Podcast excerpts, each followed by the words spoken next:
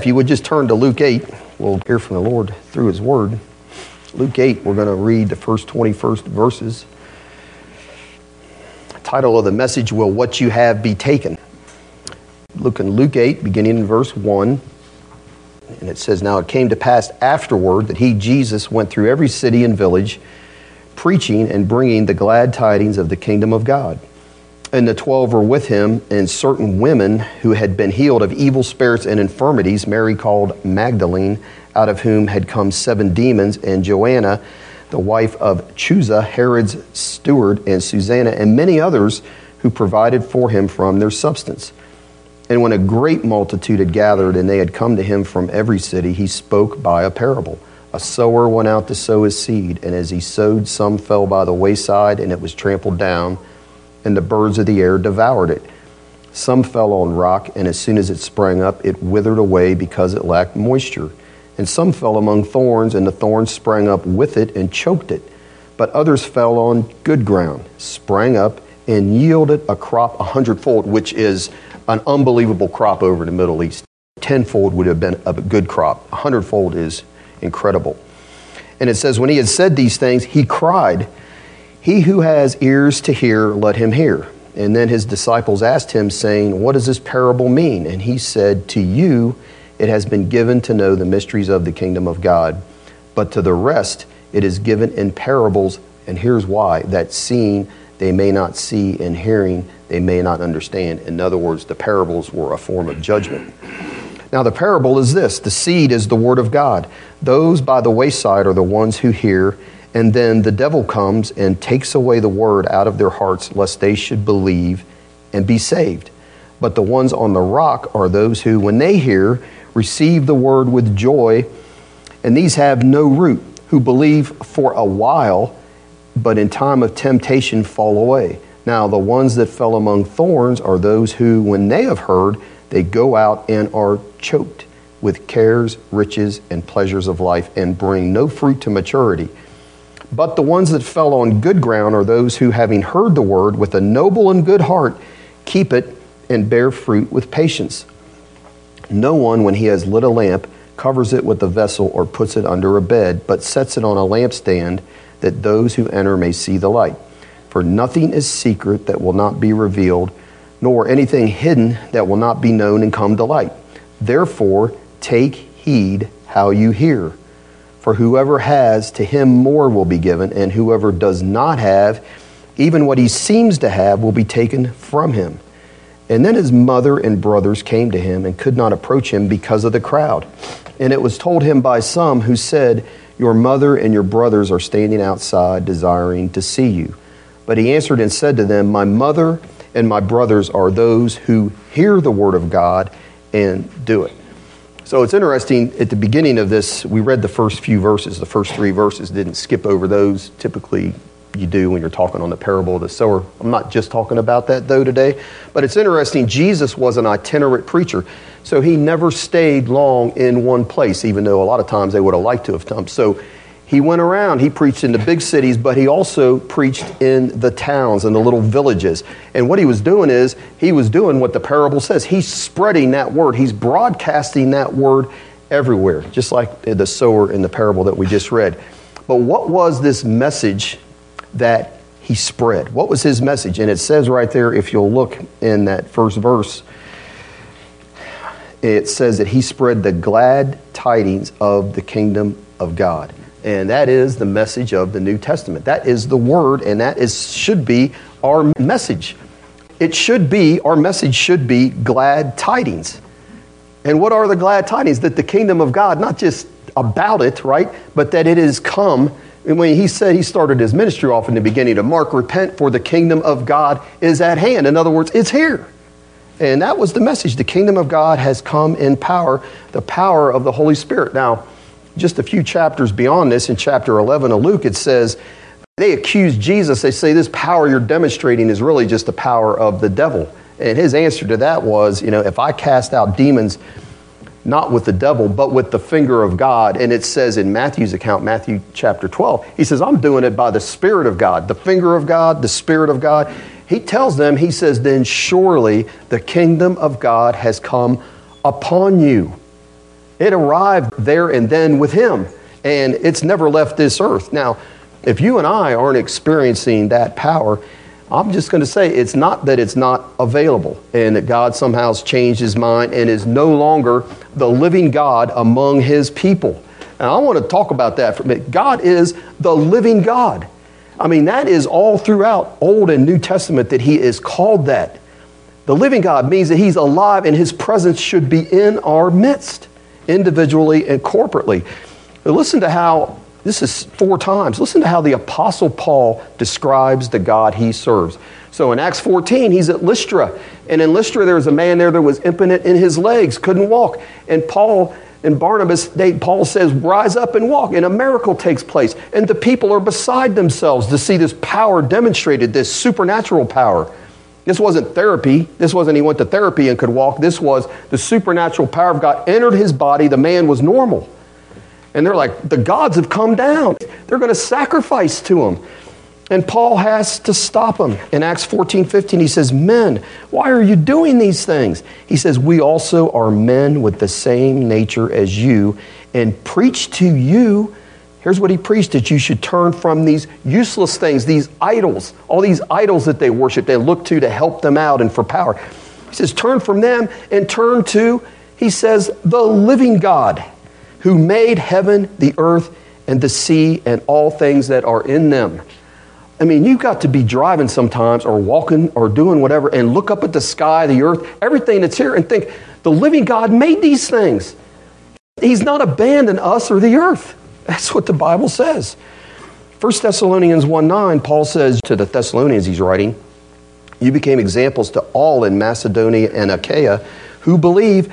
He says, For they themselves report concerning us the kind of reception we had among you and how you turned to God from idols to serve the living and true God. He's saying that's what Christianity is. We're not serving a God that we just hope will come and help us. The living and the true God. He can be trusted. And he says, and to wait for his son from heaven, whom he raised from the dead. 1 Timothy 4:10, he says this, for to this end we toil and strive, because this is Paul saying this, because we have our hope set on the living God who is the Savior of all people, especially of those who believe. Of those who believe. 1 Timothy 6, a couple chapters after that, he says this As for the rich in this present age, charge them not to be haughty, nor to trust in uncertain riches, but in the living God, who gives us richly all things to enjoy. So listen, faith is involved in all of this, isn't it? I mean, isn't that kind of the message we've heard for all these years? It doesn't happen without faith, okay? But here's the question is, do you serve a living God? And that's the question whether you can expect deliverance or not. In Daniel 6, Daniel wouldn't bow his knee and all that, so the king, Darius, gave the command and they brought Daniel and cast him into the den of lions. But the king spoke, and here's what he said to Daniel He says, Your God, your God, whom you serve continually, he will deliver you. Now, that is a heathen king saying that to Daniel. Your God, whom you serve continually. And the next day, he didn't sleep real good that night, but the next day, this same king comes to the mouth of the den of lions and he calls out this. He says, Daniel, servant of the living God. Has your God, whom you serve continually, been able to deliver you from the lions? And what was Daniel's answer? Well, I'm missing half a leg, but other than that, I'm doing all right. So I got in a corner and hid myself. Is that what he said? Daniel said this, O king, live forever. He says, My God sent his angel and shut the lion's mouth so that they have not hurt me because here's why I was found innocent before him. Daniel had a righteous life and he trusted him and he communed with him three times a day. It didn't matter whether his church fell apart or not because it did. He had no temple to worship. He's drawn into a, a pagan land, in a pagan culture. He didn't quit serving God, did he? Tornado could have come through and he still would have been serving God. And so, as a result of all of that, King Darius, we're still talking about the living God. The King Darius issued this decree. He says, I make a decree that in every dominion of my kingdom men must tremble and fear before the God of Daniel. For he is the living God and steadfast forever His kingdom is the one which shall not be destroyed, and his dominion shall endure to the end. He delivers and rescues. A heathen king says that about Daniel's God, the God we serve. The God we serve. He delivers and rescues, and he works signs and wonders in heaven and on earth, who has delivered Daniel from the power of the lions. Now, getting back to Luke, I haven't really got away from Luke because Luke mentions here that Jesus went preaching everywhere. And what was his message? It was the same message the apostles had, same message he always had the glad tidings, the gospel, the glad tidings of the kingdom. I mean, if this whole thing of God supernaturally delivering us, healing, if that's not glad tidings, then we may as well just shut everything down. I'm serious. What's the point? If there is not a living God to be served, what is the point of being Christians and believing the Bible? Because it's filled with it. I'm not just being whatever, I'm saying that's the way it is. Beginning of chapter 8, Luke mentions how this glad tidings was experienced. Look what it says here in verse 2. He preached that certain women who had been healed of evil spirits and infirmities. He names them Mary Magdalene, Joanna, Herod steward, and Susanna.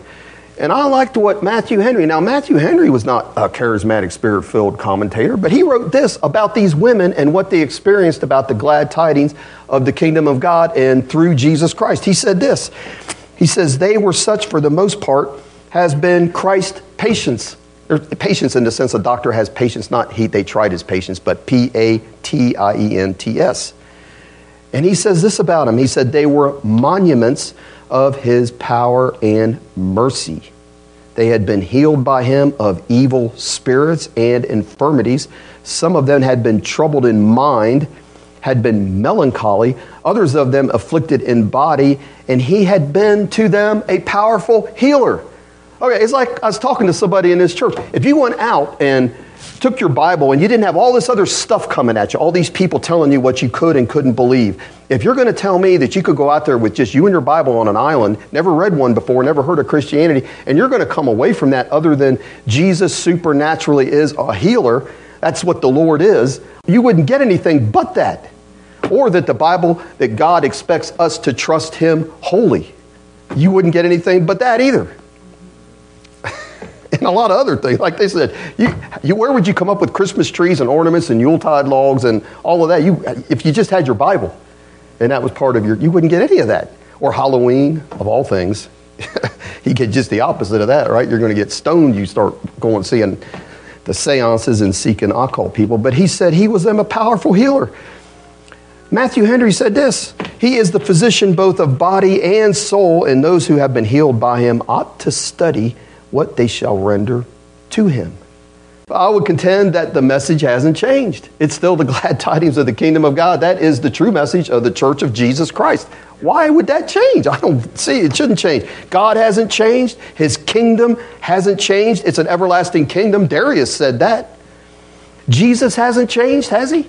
Don't we still believe Hebrews that he's the same yesterday, today, and forever?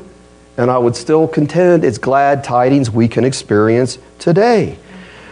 But what it comes down to is that's what the whole rest of the message is about how we receive the glad tidings of the kingdom. Because we hear the parable of the word. The seed is the word. You know what the word is? The word it's talking about is the message of the kingdom of God. Look in Luke 8 11. And look what it says. It says, Now the parable is this. It says there, the seed is the word of God. And everyone says, Amen. But in Matthew's account of this same parable, it begins this way. If you would put something there in Luke 8 and turn back to Matthew 13, which is the more common version of the parable of the sower that people preach from, well, look what it says in Matthew 13. I'm just trying to make the point that the message of the word is the message of the kingdom, which is the message of the power of God. So when you look in Matthew 13, 18, it says, Jesus explaining the parable, like what we read over in Luke 8, 11, it says, Therefore, hear the parable of the sower. When anyone hears the word, now what does he say? He doesn't say the word of God, he says the word of what? The word of the kingdom. In other words, the word concerning the kingdom of God. That's what's being preached the word that's being sowed in the parable of the sower is the full gospel. That's the word he's talking about there. What we have to be careful how we hear and what we do with it. It's the full gospel, the glad tidings of the kingdom of God. Today's church, for the most part, they will limit that to forgiveness and eternal life, which I would say, amen. That's what it's about. But it's also about healing, deliverance, and a supernatural walk with God in all aspects. You see what I'm trying to say here? That's what this word it's talking about in this parable. That four different people, four different hearers hear it in different ways. And they do different things with it. That's the point. How we receive the word, whether we've heard it in the past, hearing it today, or hearing it in the future, whether you stay or you leave this place. It doesn't change anything. It doesn't change your responsibility for God. Leaving this church, going to another church, you still heard a word. You're still responsible. Jesus said, I'm not going to judge you. This word will judge you. If somebody can hold on to the word that they've received and go somewhere else and God really truly bless them, I got no issue with that. I'm talking to us here, right? I'm not talking to somebody, anybody else. How we hear that word is going to be whether we bear fruit. Are we going to be in the category of the first three hearers where there is no fruit comes out and thus no life? That's where it ends up. Back to Luke 8. It says here in verse 4 that a great multitude came from everywhere, and it says he spoke to them in parables. That's what it says, verse 4. A great multitude gathered, a great crowd. And I think in one of the accounts, I believe it's Matthew or Mark, he's in a boat. I mean, man, you can really preach from a boat. If you got water behind you, when we were in Florida, the place we were staying, and you could hear people because the water's behind, voice just echoes up. It's like we're however many stories up, and it's like you're standing right next to the person. Their voice will carry a long ways. And so he gets in a boat and he's talking to this huge crowd. And when he speaks to them, he speaks to them, it says, in parables. And he did nearly one third of all of his teaching came in parables. Now, what is a parable? I'm not going to spend a lot of time on this, but our English word parable is actually what's a transliteration. In other words, it's just basically the Greek word is parabole. So parable, parable, it sounds exactly the same. Para in Greek means to come alongside or to be alongside. We get our English word parallel, something that's alongside. Para and bole means to throw or to toss. And that's where we get our word bowling. You throw or toss the ball down the lane. The Greek word parable, parabole, means literally to toss alongside. So a parable is something tossed alongside something else. In the case of Jesus' teaching, he's taking something supernatural, a supernatural truth, and laying it alongside a natural picture or story. That's what he's doing. Or another popular definition that's common is that a parable is an earthly story with a heavenly meaning. So people, and you know, he's talking to common people. If Jesus started talking all this high esoteric speech, he'd lose all the crowds. That's not the point, is it? God wants to reach us. He designed this earth in a way he can reach us through the earth, right? Marriage is designed to show the relationship of Christ and the church and on and on. And people like to hear stories. That's just the way it is. And good storytellers have captive audiences. Now, the main aim in the parables in the Bible, because they have some in the Old Testament too, as we'll see, the immediate aim is they want to catch somebody's attention, make them compelling and interesting. And the reason a lot of times is they want to disarm the listener. You're listening along, it's like, yeah, this is interesting. You can kind of get caught up in the story itself. And we have a good example of that when Nathan approaches David about Bathsheba. And he doesn't just approach him with David and Bathsheba and get in his face, does he? How does he approach him? He says, tells him a story about a rich man who takes the only lamb of a poor man. This rich man has all kinds of lamb, but he's got to take this one poor man's little lamb to feed a friend.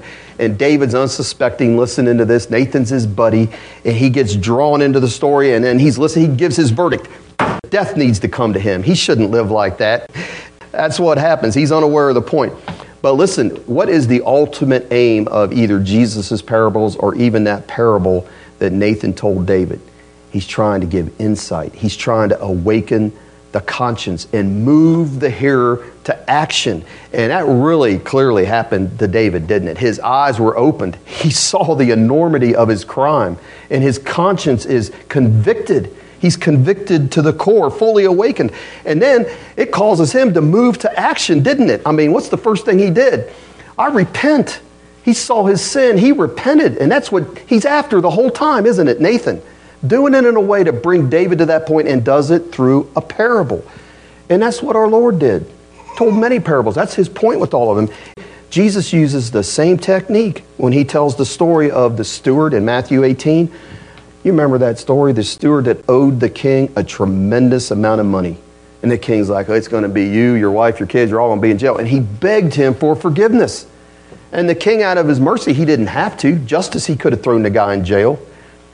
But out of his mercy, he just freely forgave the debt. And then the steward turned around and found, it says, a fellow steward who owned him a mere $10 and choked him and pay me back what you owe. And you're listening, reading that story if you've never heard it again. And everyone reading that or listening to it, you would be on the side of the king, wouldn't you? Because the king says, You're a wicked servant. You deserve no mercy. I'm taking it all away from you. And everyone's listening thinking, That's right, hang him. And then Jesus adds the zinger at the very end. He's good at doing this, just like Nathan did to David. He says, Jesus says at the end of that parable, So likewise shall my heavenly Father do also unto you, if you from your hearts forgive not everyone his brother their trespasses.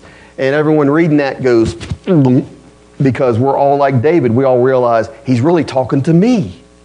Because anytime you read that, if that doesn't give you an attitude check, there's something wrong with you. I need to heed that, or nothing else, I need to heed that warning and make sure I'm not doing that because I don't want to be the one to never be forgiven. Getting back to this parable, this parable of the sower, it's just got one simple point, and that is this a person's response to the Word of God. How you respond is dependent on the condition of a person's heart, and fruit is the only evidence. That's the evidence he gives. So in this parable, the sower is not described at all. He's just a generic farmer. And he's not the point of the story. He's just part of the story, right? The seed is called the Word. Like we said in Matthew, it's called the Word of the Kingdom. Here is called in, in Luke the Word of God. But the same seed or word is spread across all four types of soil, isn't it? Uh, let me say this though. I'm not saying that the sower or the seed are unimportant. I'm just saying I don't think they're the main point because this seed that is gone forth and sown has power. And its design and purpose is to produce fruit. That's its design and purpose. It just doesn't always happen because its power, this power that is there in the seed, is released when only one ingredient is in the soil. And what is that? Faith and obedience.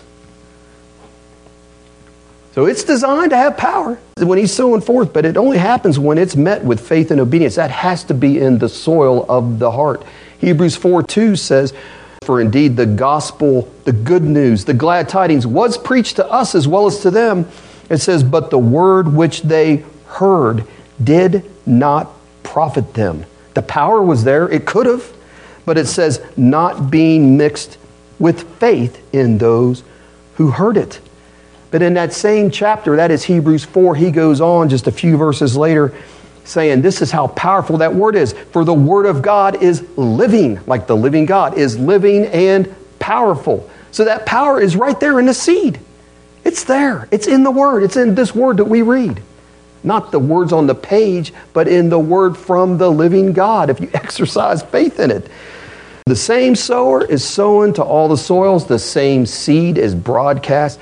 The one variable and the only variable is the soil and its condition, the heart and how it hears. Now, Jesus gives two warnings, two warnings about how we hear the Word of God. In Mark 4:24, after he's given the parable of the sower and the seed, he says there, "Take heed what you hear." Now here in Luke 18, he says, "Take heed how you hear." Now those are not the same warning, they are two different warnings. First, what you hear. Take heed what you hear. And we're good at this one because that is, we need to be careful of error. We should be, I don't know anymore, but we should be. We've been taught to do this.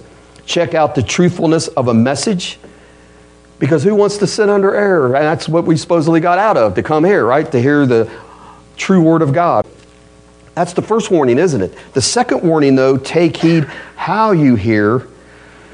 That one we have to ask ourselves are our hearts really set to do the will of God when we hear it? Because, like I said, we're really good at the first one, And I'll tell you why. Because to discern error doesn't take any change. You can sit back in your armchair and say, well, that's wrong, that's wrong, that's wrong. I'm not saying you shouldn't do that, but I'm saying that doesn't really require any change in your life, does it? That doesn't require crucifixion of the flesh. But the second one, oh, that's the thing there, and maybe that's our problem. We're good at hearing, we're good at listening, we're good at discerning, but how good are we at changing? Jesus, in this parable that we're reading here, and we need to understand he is not talking to those that have never heard. He's not talking to those that quit hearing, is he? Who's he talking to? He's talking to the privileged that have chosen to hear, the multitudes that have gathered, his disciples that are following him, wanting to hear his word, the privileged. And we need to see this is a gift that God has given us. It's a privilege. And look what he says here in verses 9 and 10. The disciples asked him, they come to him privately saying, What does this parable mean? And he said, To you it has been given. It's a gift to know the mysteries of the kingdom of God. Now, mysteries doesn't mean something you can't understand, it means something that was hidden but has now been revealed. And Jesus said, These things that were hidden, all of these truths, I've come now to reveal them to you. And he says, It's a gift to you people. It's been given to you, not given to everybody. Because look what he goes on to say. But to the rest, the rest, it is given, not a gift in parables that seeing they may not see and hearing they may not understand. Instead of looking at it like, man, this word that we've heard is a burden, we need to look at it like it's a gift and it's life. It's the glad tidings. It really is. But listen, the right hearing, though, of the Word of God is emphasized three times in the passages that we read. Follow me here. Look in verse 8. Look what it says. Jesus, it says, when he had said these things, he initially said the parable. He says, He who has ears to hear, let him hear. Now, listen, we all have ears and we all can hear. I don't know that there's anybody deaf in here. Maybe someone was getting older, you might have a little more difficulty. It's not a matter of not having ears and can't hear, but what he's saying in saying that, he that has ears to hear, let him hear, he's saying, listen up. That's what he's trying to say. He says he's crying it out. Isn't that what it says? Pay attention. Listen with a believing heart. Seek to truly understand what I'm saying. That's what he's saying. And look in verse 18. He goes on to say this. It says, Therefore, he says, Take heed how you hear. There's the second exhortation. Take heed how you hear. And why is that important? Because I'm saying whether we want to fall asleep today or not, or want to hear it or not, and we've heard this all a million times, we've heard the parable of the sower before, I've heard it too, but whether we know it or not, that's an important warning. Take heed how you hear because your spiritual well being depends on it. Because look what he goes on to say here in verse 18. Therefore, take heed how you hear. Why? For Whosoever has, to him more will be given. So if you take heed how you hear in a good way, you'll be given more. Praise God. But whoever does not have, even what he seems to have, will be taken from him. So the blessing you had at one time can be taken from you. And here's the sad thing about it is people don't care. They don't care. They think they found freedom in having it taken from them sometimes. And look in verse 21, look what it says there. The third exhortation, he answered and said to them, My mother and my brothers are those who do what? They hear the word of God and do it. So if you want to be in a final saving relationship with the Lord Jesus Christ, because what he's saying there is the blood relationship part of it didn't matter. The, the fact that his mother bore him and these brothers and sisters of his, half brothers and sisters, he's saying that doesn't matter. That's not going to put you in a saving eternal relationship with me. There is only one way that's going to happen is if you hear the word of God and do it. We've heard this many times, but I'll say it again. He said in Matthew 7, Not everyone who says to me, Lord, Lord.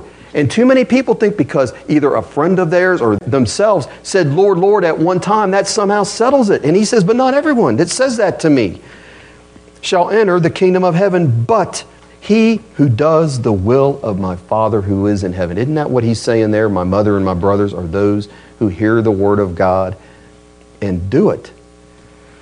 The importance is this parable is put in length in three of the Gospels.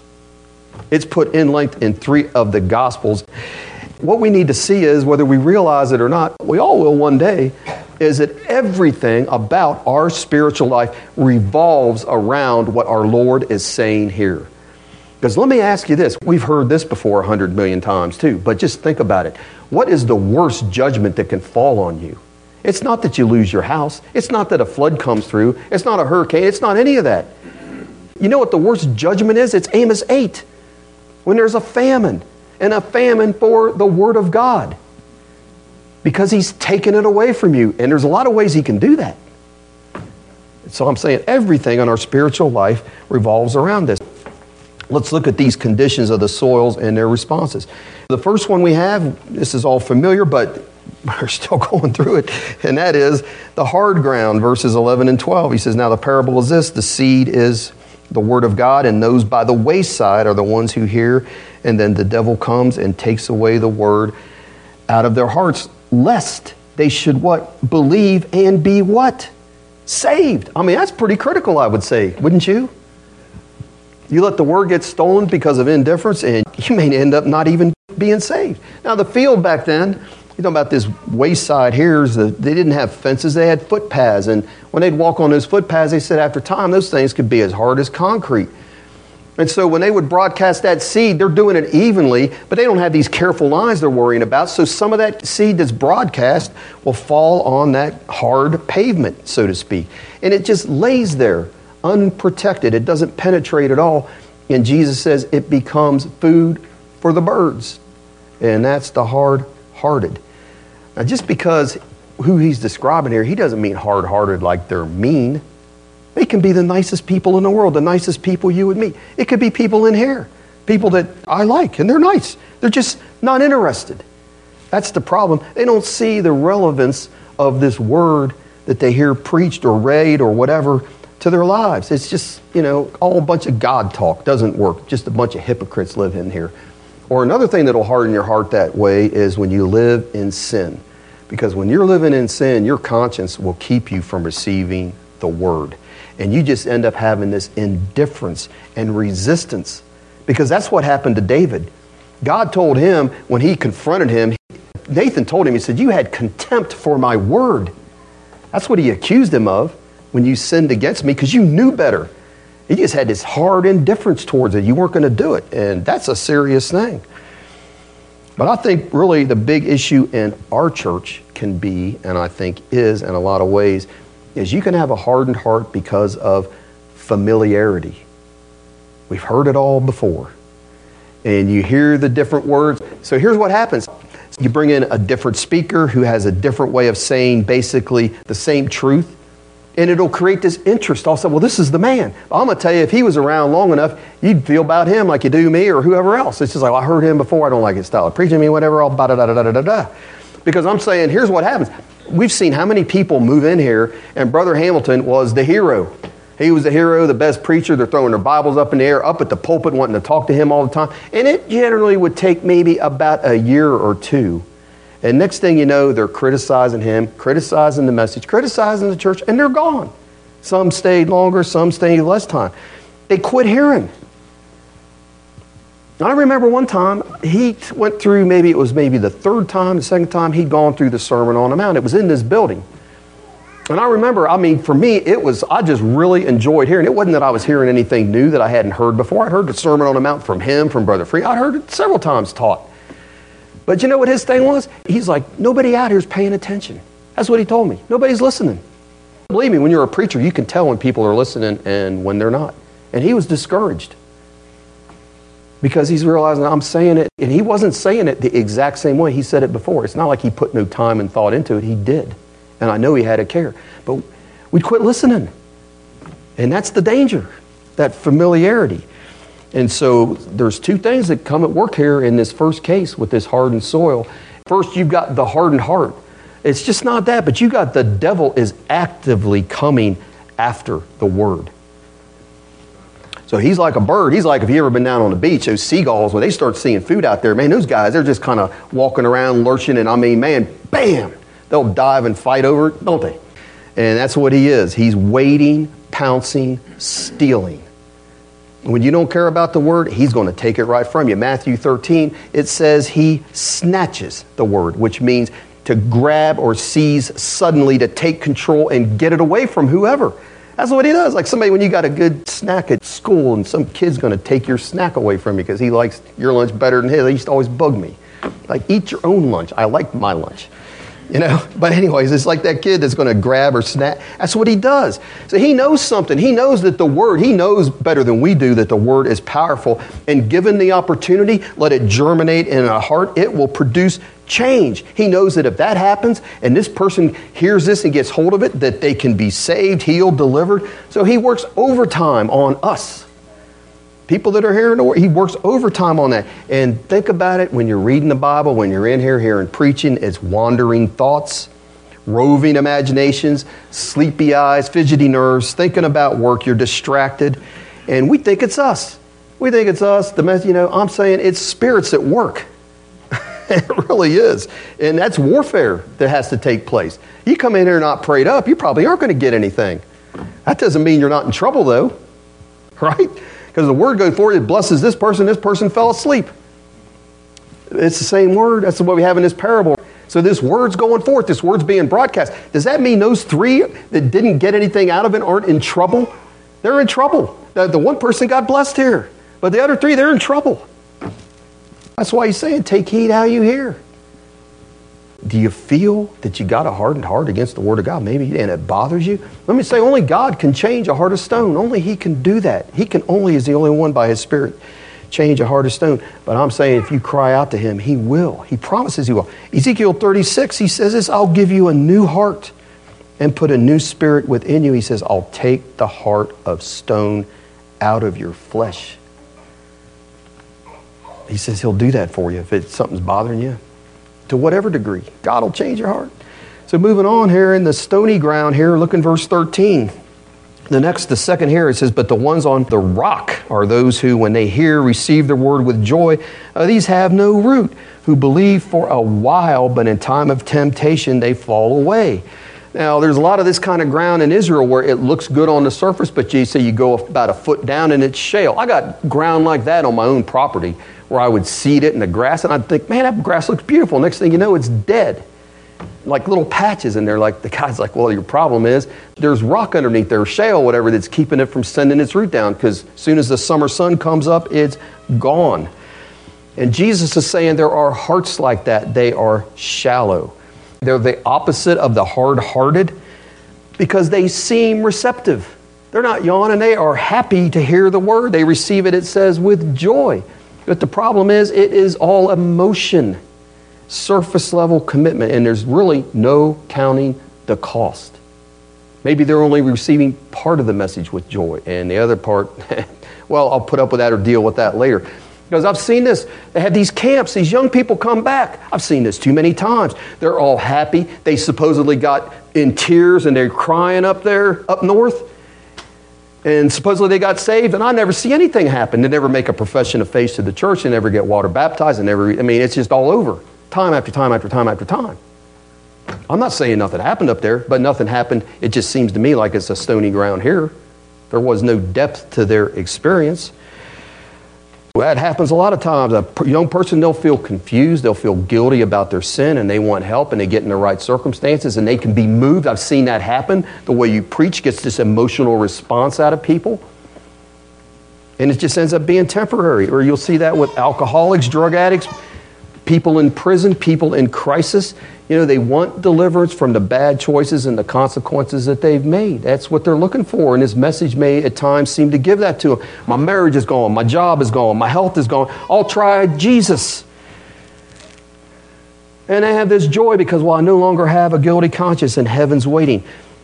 But here's the thing they always are coming basically for the excitement, the power, the promises, and it all feels good and looks good. And that was Simon the sorcerer. Oh, I want this power. I want to be able to pray for people to do what you do for them. He'd been baptized. He'd been a believer. He received the message with joy like the rest of them there. And Peter says, Nah, you've got a wicked heart for the reason you're wanting to be involved in all of this. And you better pray God gives you repentance, if perhaps He will. In John 8, Jesus told the crowd, they're all following him because he's giving them bread, he's doing all this. He says, If you continue in my word, then you are my disciples because I got some hard things to tell you all. And what happens when that came around and it's not bread, but it's the truth they have to walk in? Many, it said, if not all of them, turn away to where he's down to the 12. Are you guys going away also? And Peter at least saw and spoke for the rest of them, except for Judas, that we see you have the words of eternal life. We can't find that anywhere else. We can get bread, but you have the words. We're not going anywhere. And Jesus is like, Well, you're blessed that you can see that because not all can see it that way. People, I would say, in this second account, they have never had a personal face to face encounter with the risen Lord. To see themselves as the wicked sinners they are, in need of this great physician. To see that only He can cure me and I can never leave Him because I need the cure for the rest of my life. Those are the only ones that stay there. They see the price He paid for them on the cross to give them that cure. And they just can't walk away from that. But they've committed themselves. They've looked him in the eye and said, I commit myself to you as my Lord and Savior, like a husband and wife should do. I've had people more in prison where they want me to pray with them to be saved, and I'll say, I'll be here, but you pray because you're committing yourself to the Lord Jesus Christ for the rest of your life. I'm not committing you to Him. and they'll do it a lot of times. I want them to see that it's a relationship you're starting with Him now that needs to be maintained. That you're, you can't walk away from that easily, I don't think. So a lot of times when somebody comes and it's that joy because they got their conscience eased and all that, when the first sign it's not fun and games, they're gone and they're offended. You know, Greg and I, we had a good friend. He was a real good friend of both of us, really, and he heard we'd gotten saved, word had gotten out about Greg and I and our community. And I talked to him, and he said, You know, I've thought a lot of times about you guys, and I've thought about I need to get right with God. And I shared the gospel with him. And he's all excited. Me and Greg went out and talked to him and talked to him about getting the baptism of the Holy Spirit. He's all excited about being a Christian and all that, came to church. Well, you know, then his mom, he tells his mom about us, and she hears some of the tapes. This is not this church, this is up in Columbus. And she tells him, That place is a cult. And then he's got this girlfriend that she tells him basically, you go that route, and me and you, it's all over. Well, that's all it took. And next thing you know, he don't want anything to do with us. I hear other reports of things he's saying about. That's all it took. Was that what happened? Who was he committing himself to? I mean, it was just the word. It's not like he even went to another church somewhere else. As far as I know, he stayed a Catholic. So what we need to see is how deep is our commitment to God's word? Do we really spend time seeking God? Do you really? Study in the scriptures to understand his ways. Get these questions you have answered. Find them in the Bible. His methods, his life, his power. We have to be grounded in truth because emotional faith, people like it. They like to hear that kind, and I'm not saying there's anything wrong with that, but emotional faith is not going to stand up to the heat of the sun. Grounded people, a person that is grounded, are thinkers. They are stable people not superficial. And Paul says in Colossians 2 to those Christians there in Colossae, he says, You should be rooted and built up in Him and established in the faith as you have been taught. That's what Paul says to the Christians there in Colossae. That's good advice, I think. Should be rooted and built up in union with Him and established in the faith as you have been taught. Moving on here to the third ground, the thorny ground in verse 14. It says there, now the ones that fell among thorns are those who, when they have heard, go out and are choked with cares, riches, and pleasures of life. And it says they bring no fruit to maturity. Really, I think most people are here. So I think really if someone's a member of this church for whatever reason, you at one point, I would say, all of us in here have decided we would be committed, get deeply rooted, and want to be a maturing Christian. But for these people that he's talking about here, and God forbid it should be any of us, but something happened along the way. This type here, it's not something that just happens overnight. This falling away, it happens gradually, slowly, over time, and it's not an immediate condition because there's even a sign of fruit, isn't there? It just says it doesn't come to maturity, but there is a sign of fruit. Look what it says there. He says, bring no fruit to maturity. It doesn't say there's like no fruit at all. It just doesn't come to maturity and it's choked.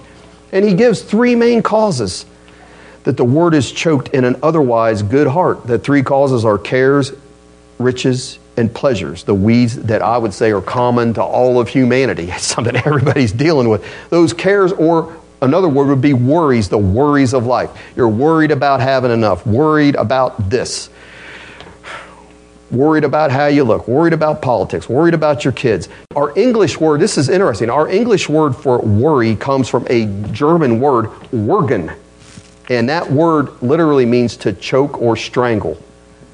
It's the way it is. Look it up if you got an Oxford English dictionary. That's the root of it. And that's what worry will do to faith. It'll strangle it. And that is despite the fact that Jesus told us clearly in Matthew 6 not to worry about anything. He says, take no thought.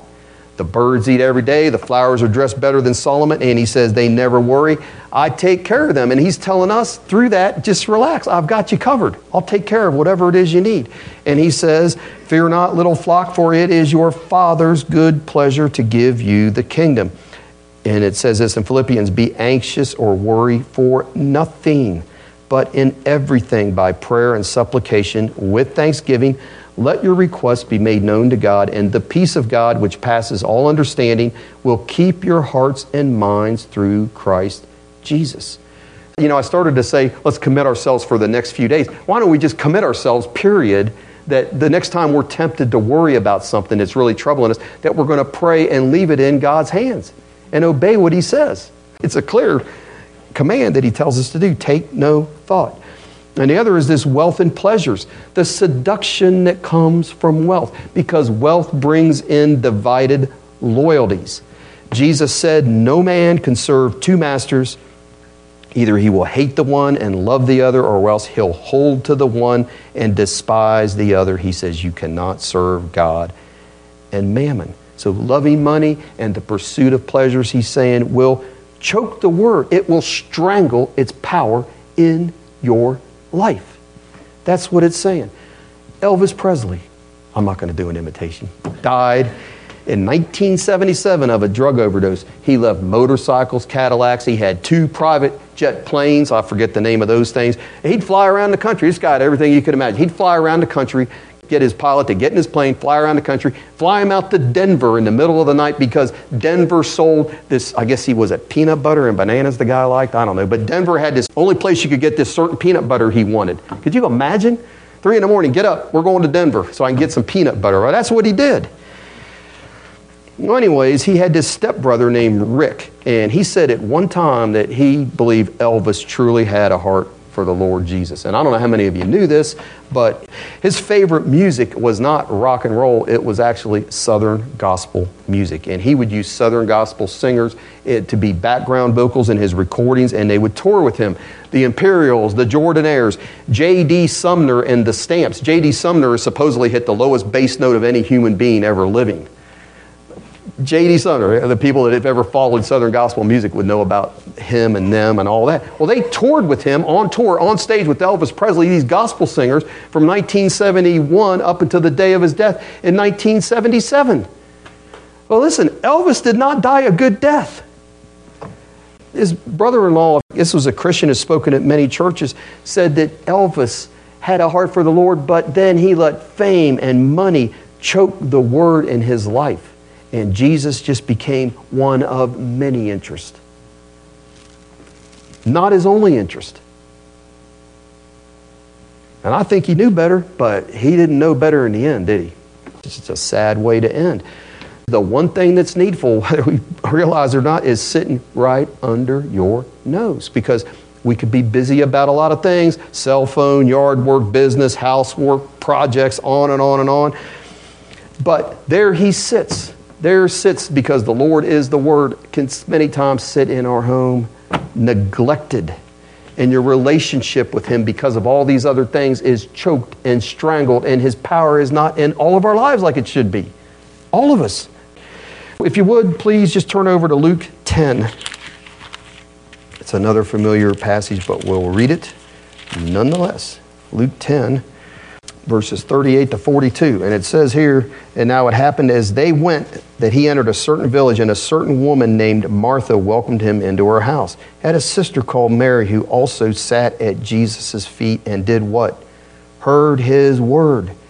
But Martha was distracted with much serving, and she approached him and said, Lord, do you not care that my sister has left me to serve alone? Therefore, tell her to help me. And Jesus answered and said unto her, Martha, Martha, you're worried and troubled about many things. But one thing is needed, and Mary has chosen that good part. And look what it says at the end, which will not be taken away from her. We don't want that to happen, do we? So we've got to get our priorities straight, is what he's telling us there. One thing is needful, and one only. And he'll take care of all the rest of it. That's what he says. All right, so back to Luke 8, and we'll finish with the good ground. Verse 15, it says, But the ones that fell on the good ground are those who, having heard the word with a noble and good heart, keep it and bear fruit with patience. And we got to make it our business to have this heart. That's the only difference of the four that heard the word is their heart. And it says here that this is an honest and good heart. That word honest means somebody with integrity, someone you can trust someone that God can give His word to and know they are not going to waste it or misuse it. That's the people that are hearing this word and they're bearing fruit. The good part of it, honest and good, I think it's talking about morally good. A person that has a heart that wants to do what is right. They want to please God, they want to do what's right no matter the cost. Joseph was that way, wasn't he? He was going to hold on to the Lord and his word. It didn't matter what he cost him. It's the same. We talked about Daniel. It's the same with Daniel and those three Hebrew boys. They had that word. They're in a strange country. They're in an environment that's hostile to them. And they're saying, We're not letting this word go. Put us wherever you want, Lord. This means that much to us. And people with hearts like that, they're going to treasure the word and they're going to bring forth fruit and they're going to hear in the end, not Martha, Martha, but Mary, you have well done, thou good and faithful servant. And they're not going to be like, I don't care about this. It's not that important. Holidays, all these other things we've heard about. It's just really not that important. They're going to consider it a privilege to be entrusted by God, an honest and good heart. A privilege to be entrusted by God with the word, and it will humble them. In James 1, it says this Therefore, putting aside all filthiness and all that remains of wickedness, James says this in humility receive the word implanted, which is able to save your souls. Therefore, putting aside all filthiness and all that remains of wickedness, in humility receive the word implanted, which is able to save your souls. That's what we're reading here about this last example. And the best example we have of receiving the word in humility is Mary in Luke 1. The angel appears, Behold, thy cousin Elizabeth, she's also conceived a son in her old age. This is the sixth month with her who was called barren, for with God nothing shall be impossible. Or that means with him no word is void of power. And Mary said this this was her response Behold, the handmaid of the Lord, be it unto me according to thy word. So she was a righteous woman and meekly received the word that was given to her. She was good soil. She had an honest and upright and good heart towards the Lord. So, in conclusion, and this is a short conclusion, what we've been saying today is we all have a grave responsibility to have a prepared heart anytime we hear the Word of God. Whether we're hearing it read, whether we're reading it ourselves, hearing it from a brother or sister, or hearing it preached. So Second Chronicles 12:14, Rehoboam, Solomon's son, he wasn't spoken well of by the Lord in his word at the end. At the end of his life, it says this about him in the Bible. It says he did evil because he did not prepare his heart to seek the Lord. So God would have blessed him, but he didn't prepare his heart, didn't think it was necessary. And Moses wrote this to Israel. He says in Deuteronomy 4 9, only take heed to yourself and keep your soul diligently, lest you forget the things which thy eyes have seen, and lest they depart from thy heart all the days of thy life. You got to be careful, he's saying. Only take heed to yourself. Keep your soul diligently, lest you forget the things which thy eyes have seen, unless they depart from thy heart all the days of thy life. That's the message of verse 18. If you would please just look down there again. Jesus says, Therefore, take heed how you hear. For whoever has, to him more will be given. But whoever does not have, even what he seems to have, will be taken away from you. I've seen many saints, and so have a lot of you that have walked with the Lord, seen answers to prayer, trusted Him in hard times, lived holy lives, only to let the world creep in and they forget not just a little, but it seems like everything. It doesn't mean they're not religious, but their trust in God leaves. And you don't just lose it in one part when you turn away from the Lord like that, it affects their whole life. And people that I know have sat under the word like this, they got me into the word like this, all of a sudden they get away from it, they drift away. And they were examples to me, their testimonies encouraging me. They drift away, and then you talk to them, and they're saying and doing things that literally shock you. Literally, like it's been erased from their minds. And they think it's okay. That's the scary part of it. They think what they're doing now is freedom, and you're somehow still in bondage. I'm like, really? Because the Bible hasn't changed. For whoever has, to him shall be given, and he shall have more. But whoever has not, from him shall be taken even that which he has. And so that brings us back to Revelation. And he told the church there, Remember therefore how thou hast received and heard, and hold fast and repent. Repent. Repent how? Well, the NET translation of Jeremiah 4 3, and I'm going to end with this verse, goes like this. It says, The Lord has this to say. He says this to Israel, but he's saying it to us. Like a farmer breaking up hard, unplowed ground, you must break your rebellious will and make a new beginning. Just as a farmer must clear away thorns lest the seed is wasted, you must get rid of the sin that is ruining your lives. That's that famous verse break up the fallow ground. That's what we need to do to repent. The things that are keeping you from receiving and acting on the word, we need to get them out of our lives. All of us have something, amen, that we can work on. So, how we hear the word is going to determine our eternal state. It is that critical. It is that critical. Amen. Well, let's pray. Father, we thank you, Lord, once again that in your graciousness, Lord, you've given us a warning in your word and that you've given us your word. And I pray, Father, that everyone within the sound of my voice would have an honest and a good heart before you, that the word that you've given us and will continue to give us, Lord, that we'll receive that and we'll walk in it because of our relationship with you, that we want to, Lord, be pleasing in your sight, that we want to experience you, the living God, and that, that not only your presence but your power will be evident in our lives. And we can share that with others. You say not to put a basket over your candle or your light, but to let it shine and to be willing to share it. Lord, I ask you'll give us all hearts like that. And I thank you that you'll do that for us in Jesus' name. Amen.